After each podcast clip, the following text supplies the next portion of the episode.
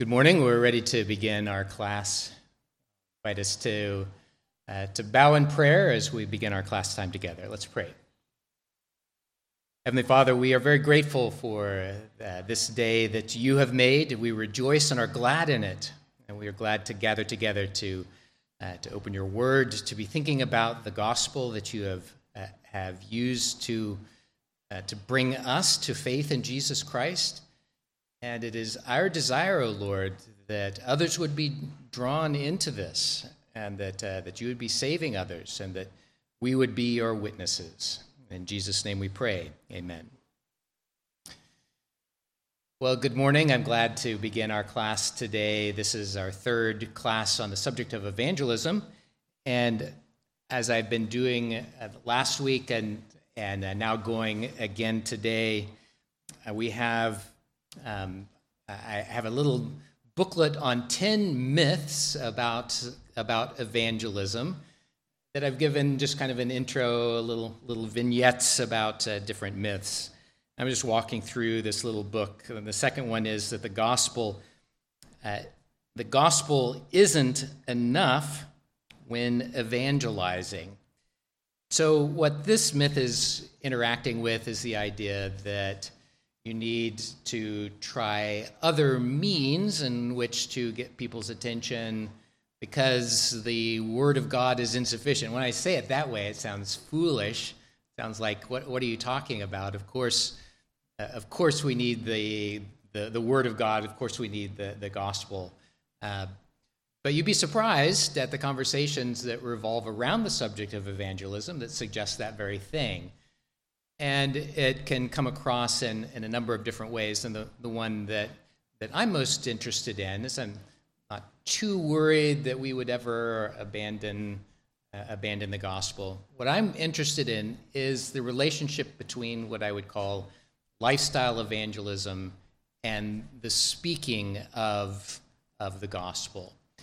And by lifestyle evangelism, I think you probably understand that there is an aspect of the way in which we live that testifies to our faith in Jesus Christ. And there's the famous quote by uh, is it, uh, Francis Assisi who said, uh, Be sure to share the gospel, and, and if you must, use words. And that's quoted often as, as if that your life is the only thing that is necessary with the gospel. And I'm very convinced that our life should testify to our faith in Jesus Christ. But at the end of the day, words must be used. It, it has to come down to, uh, to speaking about, about God and sin and the threat of, of condemnation, the offer of Jesus Christ who died on the cross for our sins. It has to be spoken eventually. So, just to dispel that, uh, that myth, I'll, I'll remind you that what we are talking about here is going to include your life, it's going to include the way in which you live, but it is also geared at talking to people about Jesus. And uh, so uh, we'll go on now to, uh, to our subject. We have looked at why we are doing this. I looked at last week um, falling in love with the gospel all over again. Uh, today, I want to, uh, to interact a little bit with the other book that I've mentioned earlier, a book by uh, Samuel Chan, Evangelism in a Skeptical World. And so I'm going to be interacting with some uh, material from it today. So, how is it that we go about speaking about Jesus? How do we go about talking about the gospel? And uh, uh, Chan has a, a, a, chapter that is just an, entitled, um, I forgot the name of the title, Crafting a Gospel Presentation. And what he does, I think, is really good in that he identifies the essentials of what the gospel are, but then recognize that in our sharing that with others, that the Bible uses a, a wide variety of metaphors for our relationship with God that can, ha- can and do have gospel import. Uh, they, they give you that entry point into speaking to people about Jesus Christ. And we're going to be looking at some of those. So, to begin with, Chan says there are four tasks in evangelism. One is presenting the gospel elements, two is using a, a set of coherent biblical metaphors to organize the elements, three, by necessity, leaving out other biblical metaphors, and four, being sharply focused, penetrating, and to the point. So, uh, what he's what he's getting at is that that idea of falling in love with the gospel all over again that we talked about last week has certain fundamental elements that must be included that are, are part of the gospel. And then remembering that the Bible speaks about that in a variety of different ways, and in your conversation, listening in a way that helps you enter into that conversation in a way that may connect with the individual in a way that they would understand. So, his first point is uh, presenting the gospel elements, and I'm going to invite you to, to identify what the essentials are for the gospel elements. What must we speak about? Uh, it may not all be in one conversation, remember that. Uh, but what must be part of a, a gospel conversation? Dan.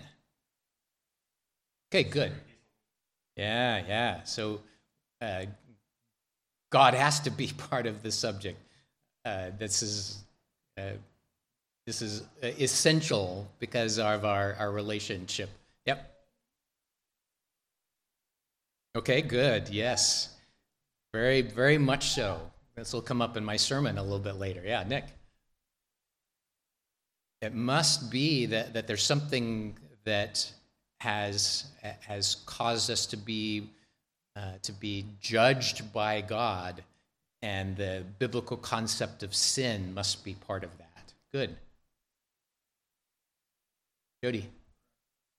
Yeah, the, yeah Jesus, uh, and under under that simple heading, Jesus who died on the cross for our sins to take our condemnation, uh, and this is the only way of of salvation. Hit all of them except last one that uh, that Chan mentions is what are the blessings of the gospel.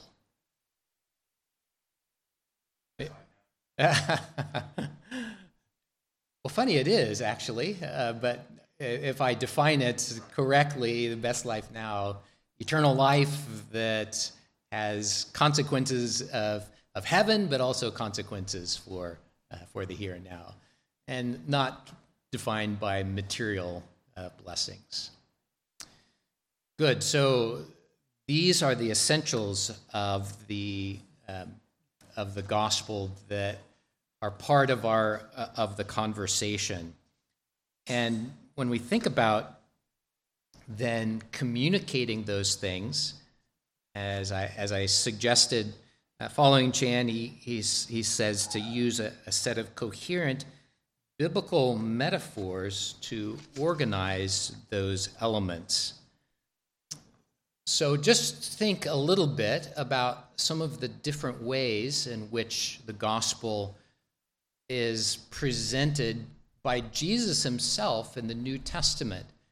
And you'll find that there isn't,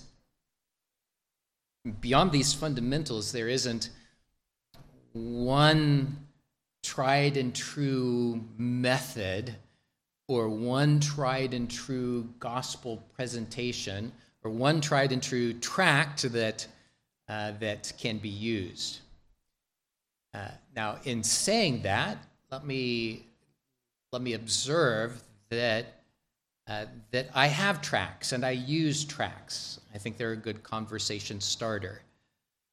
I have gospel. I've memorized gospel presentations, and I think they're useful to become familiar with all of these parts of the, of the essential elements of the gospel. And uh, I particularly uh, have known and have used evangelism explosion throughout most of my, uh, my ministry. I, I, like that presentation. I also know the bridge analogy that the navigators use. Uh, but in and I and I encourage people to actually become familiar with things like this, uh, because uh, being familiar with the gospel lends towards your being at ease than to speak about it with others. Uh, so, uh, saying that these things are useful uh, doesn't mean we uh, uh, they are the only way to speak about the gospel. And when I say that there are many metaphors, I'm not saying never memorize or never use those tools that may be helpful to you. That being said, I want to look at one example of Jesus' uh, presentation of the gospel. We've actually done this in the first two lessons that I've had. There have been two separate presentations of the gospel uh, Jesus to the demoniac and Jesus to the, uh, to the rich young ruler. Uh, this week, I want to look at Luke chapter 10 at a presentation to the, uh, the, the, the lawyer.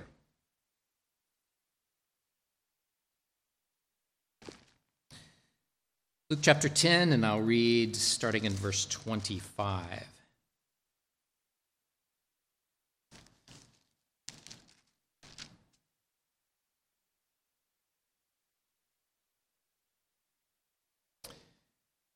Behold, a certain lawyer stood up and tested him, saying, Teacher, what shall I do to inherit eternal life?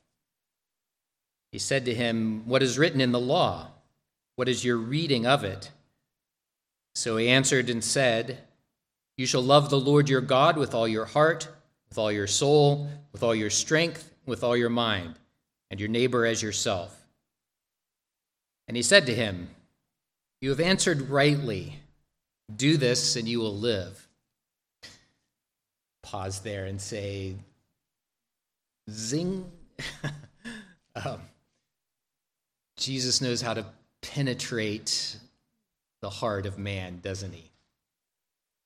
So the lawyer gives a, a right answer about God, about his holiness, about our response to him response is, uh, is one of faith and obedience. And uh, Jesus says to the lawyer, uh, Do this and you will live.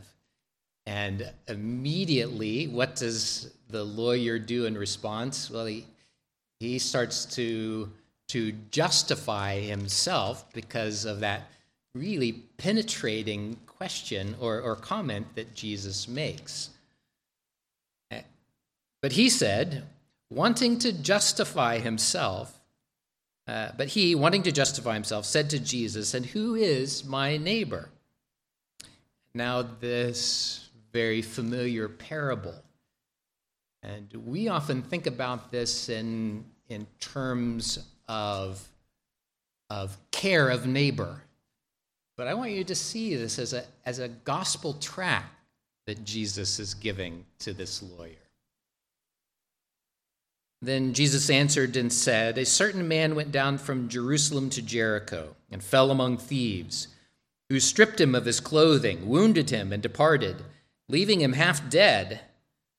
Now, by chance, a certain priest came down that road, and when he saw him, he passed by on the other side. Likewise, a Levite, when he arrived at the palace, came and looked and passed by on the other side. But a certain Samaritan, as he journeyed, came where he was. When he saw him, he had compassion. So he went to him and bandaged his wounds, pouring on oil and wine, and he set him on his own animal, brought him to an inn, and took care of him. On the next day, when he departed, he took out two denarii, gave them to the innkeeper, and said to him, Take care of him. and Whatever more you spend, when I come again, I will repay you. So, which of these three do you think was neighbor to him who fell among thieves? And he said, He who showed mercy on him. And Jesus said to him, Go and do likewise. So let's talk about the gospel in this tract, in this parable.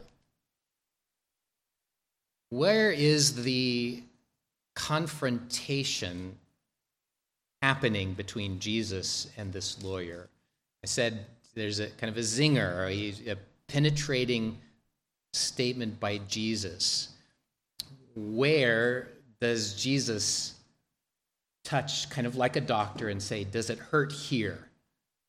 So, where's the gospel happening here?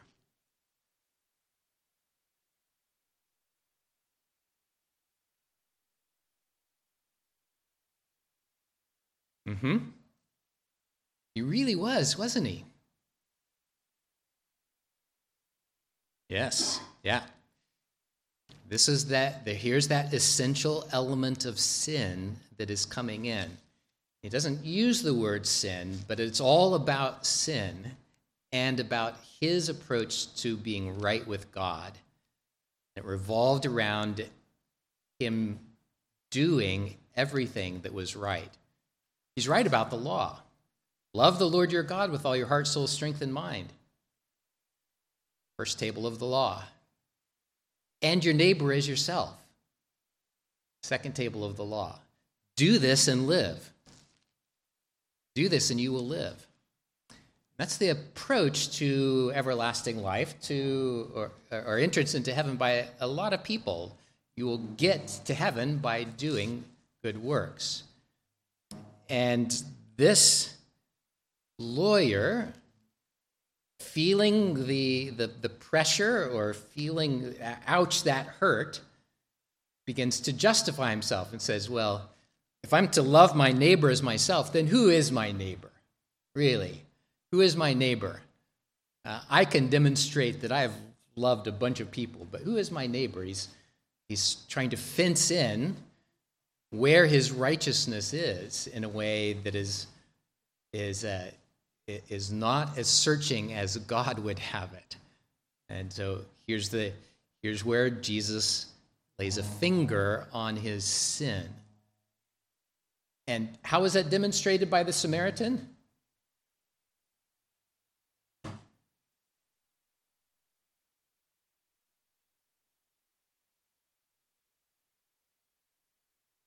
Yeah, love without prejudice. Uh,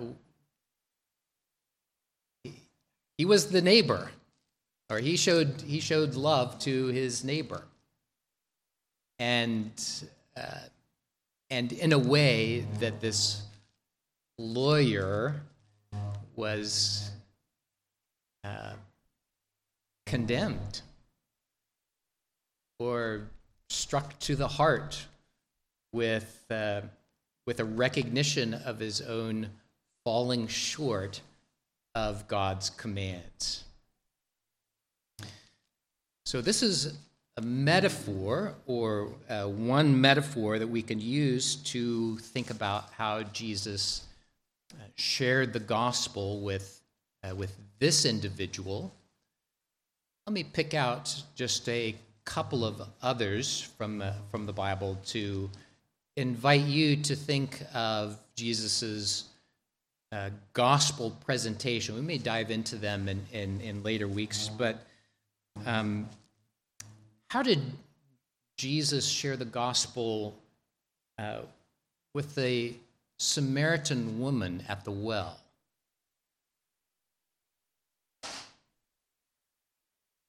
What are elements uh, that he draws to her attention that touch on these different aspects of the essential elements of the gospel.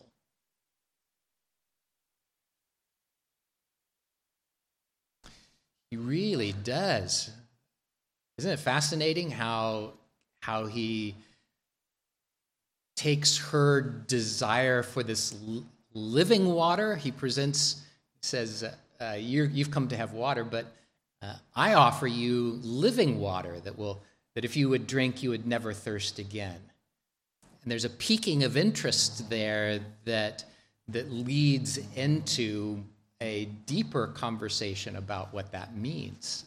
So there he started with uh, with the blessing of living water. That's not the only thing he spoke about, though, is it? What else did he speak about with her? Pardon me? Sure, yes. Uh, her husband or husbands or what her marital situation was now. What element, Henry, would that be speaking to? Yeah.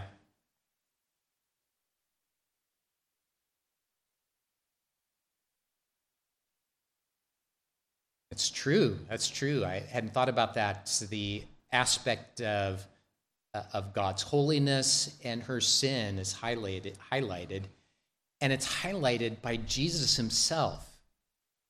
Uh, think back to the, the first week where I, I said what, we what we long to do in evangelism is bring people into something of a confrontation with Jesus we want them to, uh, to recognize who Jesus is and in that confrontation be able to share the, the warnings as well as the blessings and the invitation for forgiveness of sins. So Jesus being having all knowledge is an attribute of God himself. As a prophet of God, at least, there's a, a confrontation that takes place. Let's take another one. Uh, uh, how about Zacchaeus?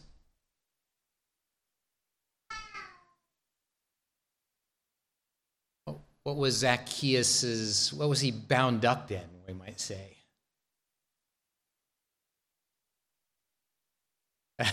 sure. Extortion, underlying that greed. Um, how does Jesus confront him.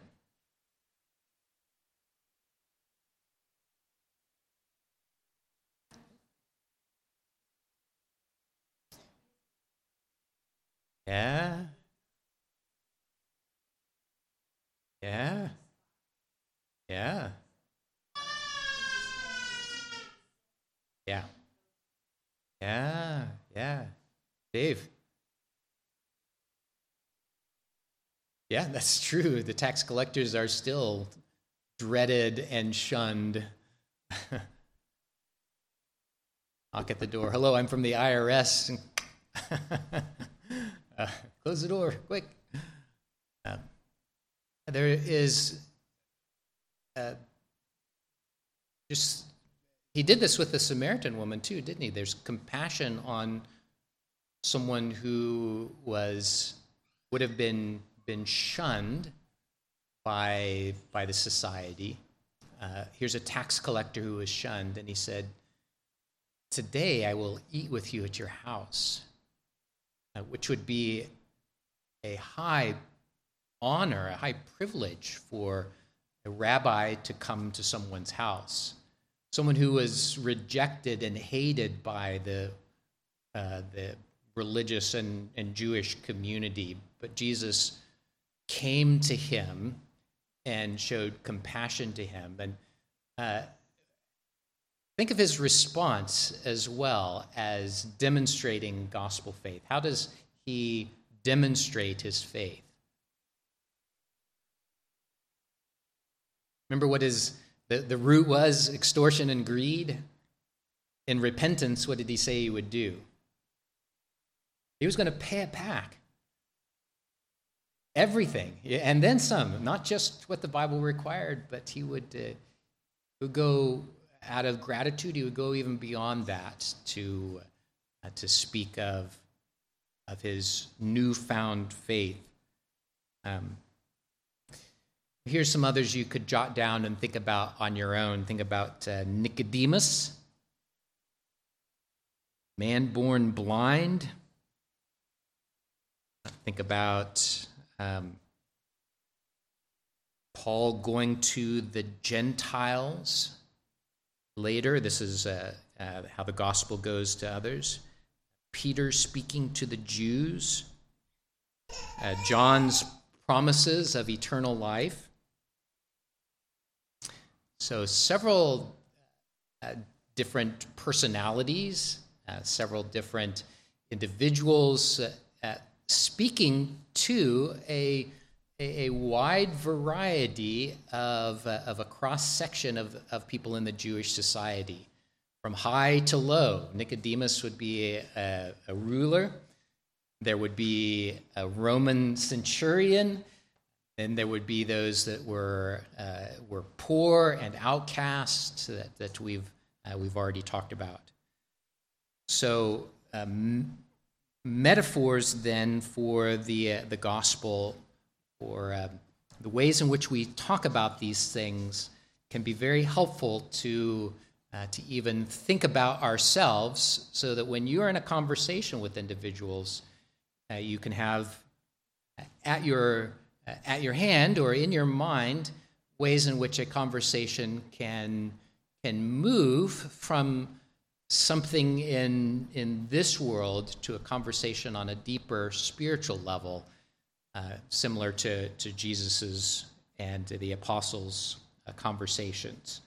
So, what I have here is a chart that Chan has that, uh, uh that lays out uh, some different metaphors for these different aspects or different elements of the gospel. So I'm going to invite you to work with me to fill in this chart. Across the top, we have God's sin and a response to the gospel that, uh, uh, that would follow along in these, in these different metaphors. So I'm going to fill out the first one and then invite you to uh, help me fill out the others. So, one metaphor that that we can think about. Um, one framework that the Bible talks about who God is is that is that God is a is the creator that he is the one and only God who has made all things and that that uh, we are a work of his hands we are creatures that are made by him. And when we, uh, when we in our sin do not acknowledge God in this way, the expression of our sin can be found in the form of idolatry.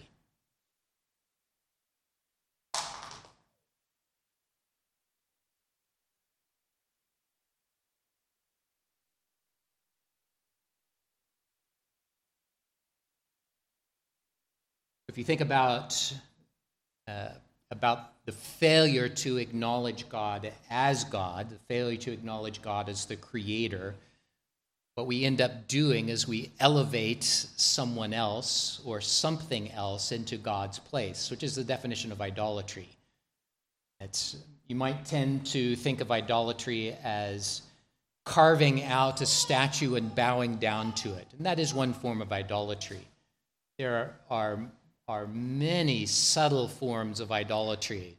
And I would, I would suggest that, the, uh, that Zacchaeus would be an example of, of this, that by his greed, that he had elevated his love of money to the place that he was worshiping that, and was, uh, was thereby uh, was sinning against God. A response to, uh, uh, to that um, and by the way, I like uh, Chan's definition of the response uh, repent, deny oneself, humble oneself, and give up everything to follow Jesus. repent, deny oneself, humble oneself, and give up everything to follow Jesus. Um, so that'll be worked out in, in, uh, in each of these different metaphors. But in this line, we would say that if our failure is to not acknowledge God as God or as the Creator, and to thereby worship something else, worship the create, creation or the creature instead of God, Romans 1, then the proper response is to repent of that and to worship the one true God. Just one word here.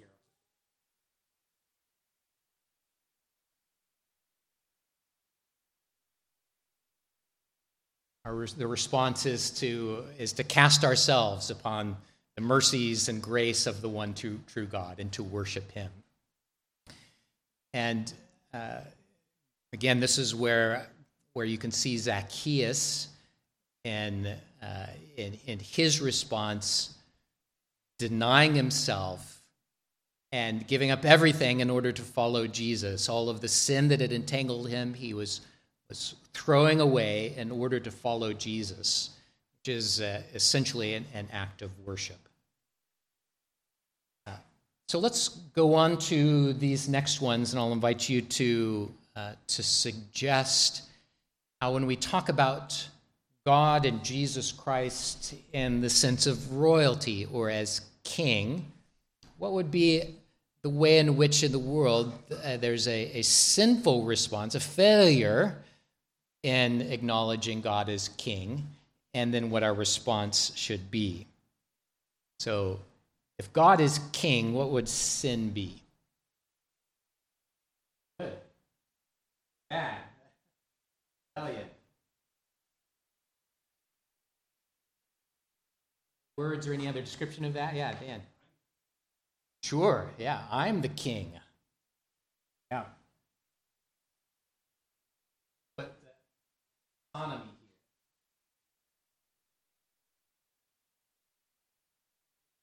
Might fall maybe better under judge, but the way you said it, the idea that that I am I, I am the master of my own life or my own my own reality that's a real buzzword today, isn't it? I, I define my own reality.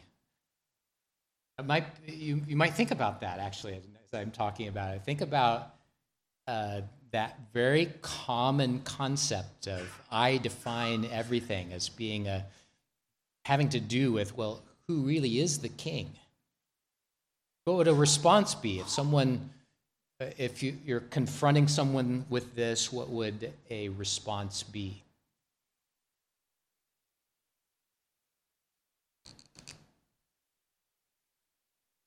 Dan uses actually.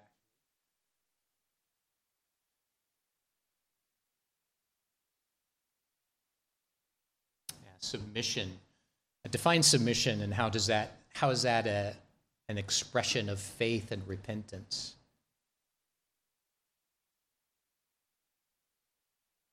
Sure, yeah. Wow. Good. Yeah, nice. Yeah, very good. Yeah not only recognition of someone else being an authority, but uh, acknowledging it and accepting it um, as being uh, as being my response. Think of that denial of self that is part of repentance, and then casting ourselves upon upon God for His mercy. How about uh, holy? What would sin be? You can't just say unholiness here. Worldly, good. What was the first word? Carnal? Yeah.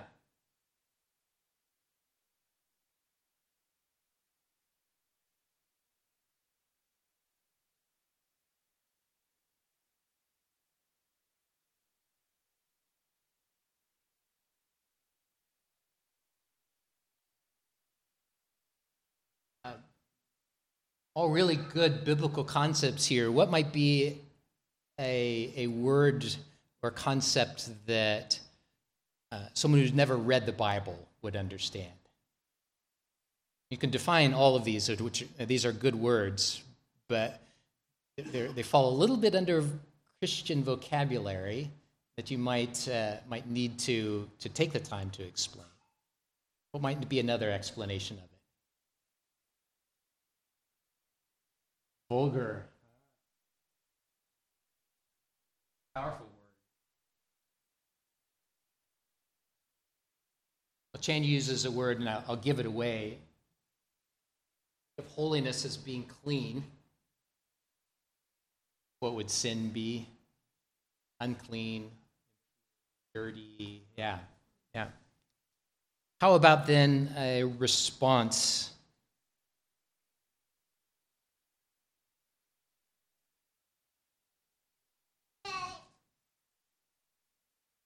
What do you think, Suki?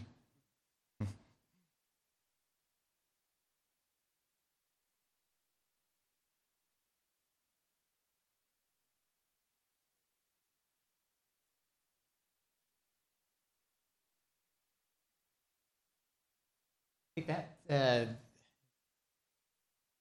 this comes through in a number of New Testament passages, I think, and it's it's related to the healings that Jesus did. Think about the woman with an issue of blood. Um, there is an uncleanness uh, by the Old Testament law that meant that she was separated from the worship of God, let alone just the physical side of things. But in, uh, in Jesus' healing of her, there is now a, a cleanness that is brought to her, not just physically, but spiritually.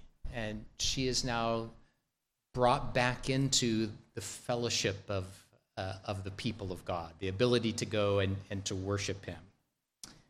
How about a judge?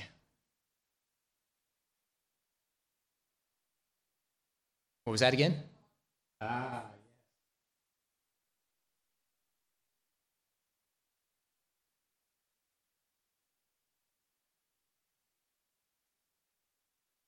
lawlessness. Toleration? Yeah, wow, that's a that's a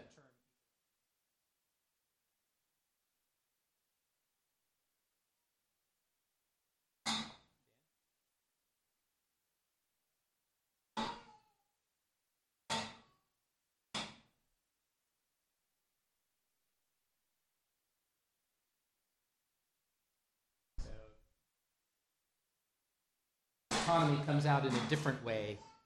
Uh, uh, instead of God being the judge, I'm the judge, and uh, I will I will execute uh, execute judgment on individuals.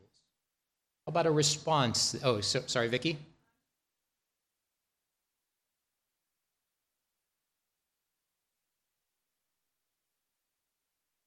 Vigilante. Ah. Yeah. You get the Clint Eastwood Award today, I think. Uh, uh, yeah, uh, vigilante justice, cowboy justice. Um, we laugh a little bit, but there's something in us that says, "Yeah, yeah, he got his." But uh, but God is the judge, and we are not. So, how about a response to this? Nick, justify.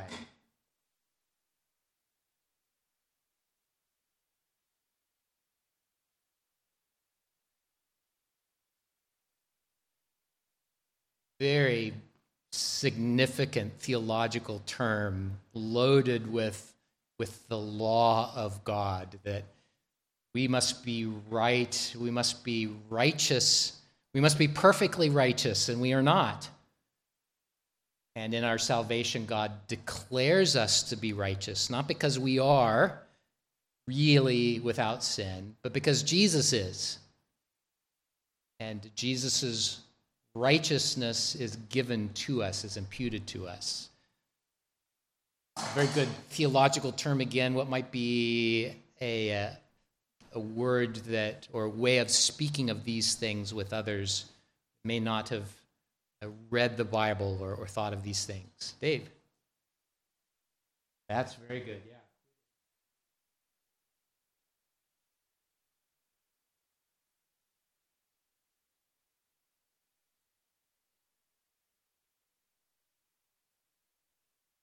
No, R.C. Sproul. This is not an umlaut.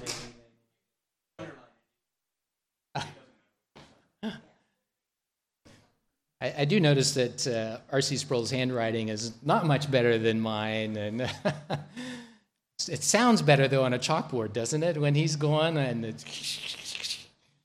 we need to create something with these whiteboards that can have the sound of a chalkboard. It sounds a lot more significant. Acquitted. Um, that is a legal term that I think is uh, commonly understood. Mercy.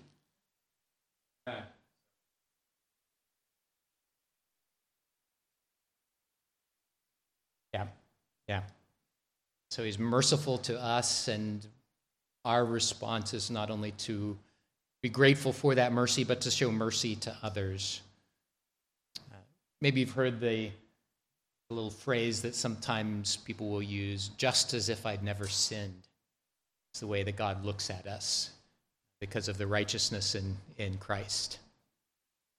Dave. Ah, yes. Yeah. Just as if I have always obeyed. This goes back to the lawyer, doesn't it? Where that, uh, that zinger comes in because he thought he'd always obeyed until Jesus put it to him. Have you really obeyed the law of God? Well, who is my neighbor? Good. Well, we don't have time to go through these others. If you would, uh, would like, um, uh, I'll leave this on the, on the back table, and you can take a picture of this table, how, how Chan fills it in. Or you can leave it blank and do a little work on your own to think through this, and then come and ask me next week to take a picture of it. But either way, I'll, I'll leave it on the back there so that you can begin to think about. Uh, the conversations that we have with others that are going to be about God and sin, the condemnation for that sin, the consequences of it, the offer of the gospel of Jesus Christ, and then our response to it. So, um, hopefully, a, a little workshop like this, a little give and take, will get you thinking about listening to individuals as they uh, they speak about their life and think, uh, how is it that they are perceiving the world? How are they thinking about God and their relationship to Him? How can I join in that conversation in a way that leads them to a confrontation with Jesus? Does that make sense? Okay, any questions?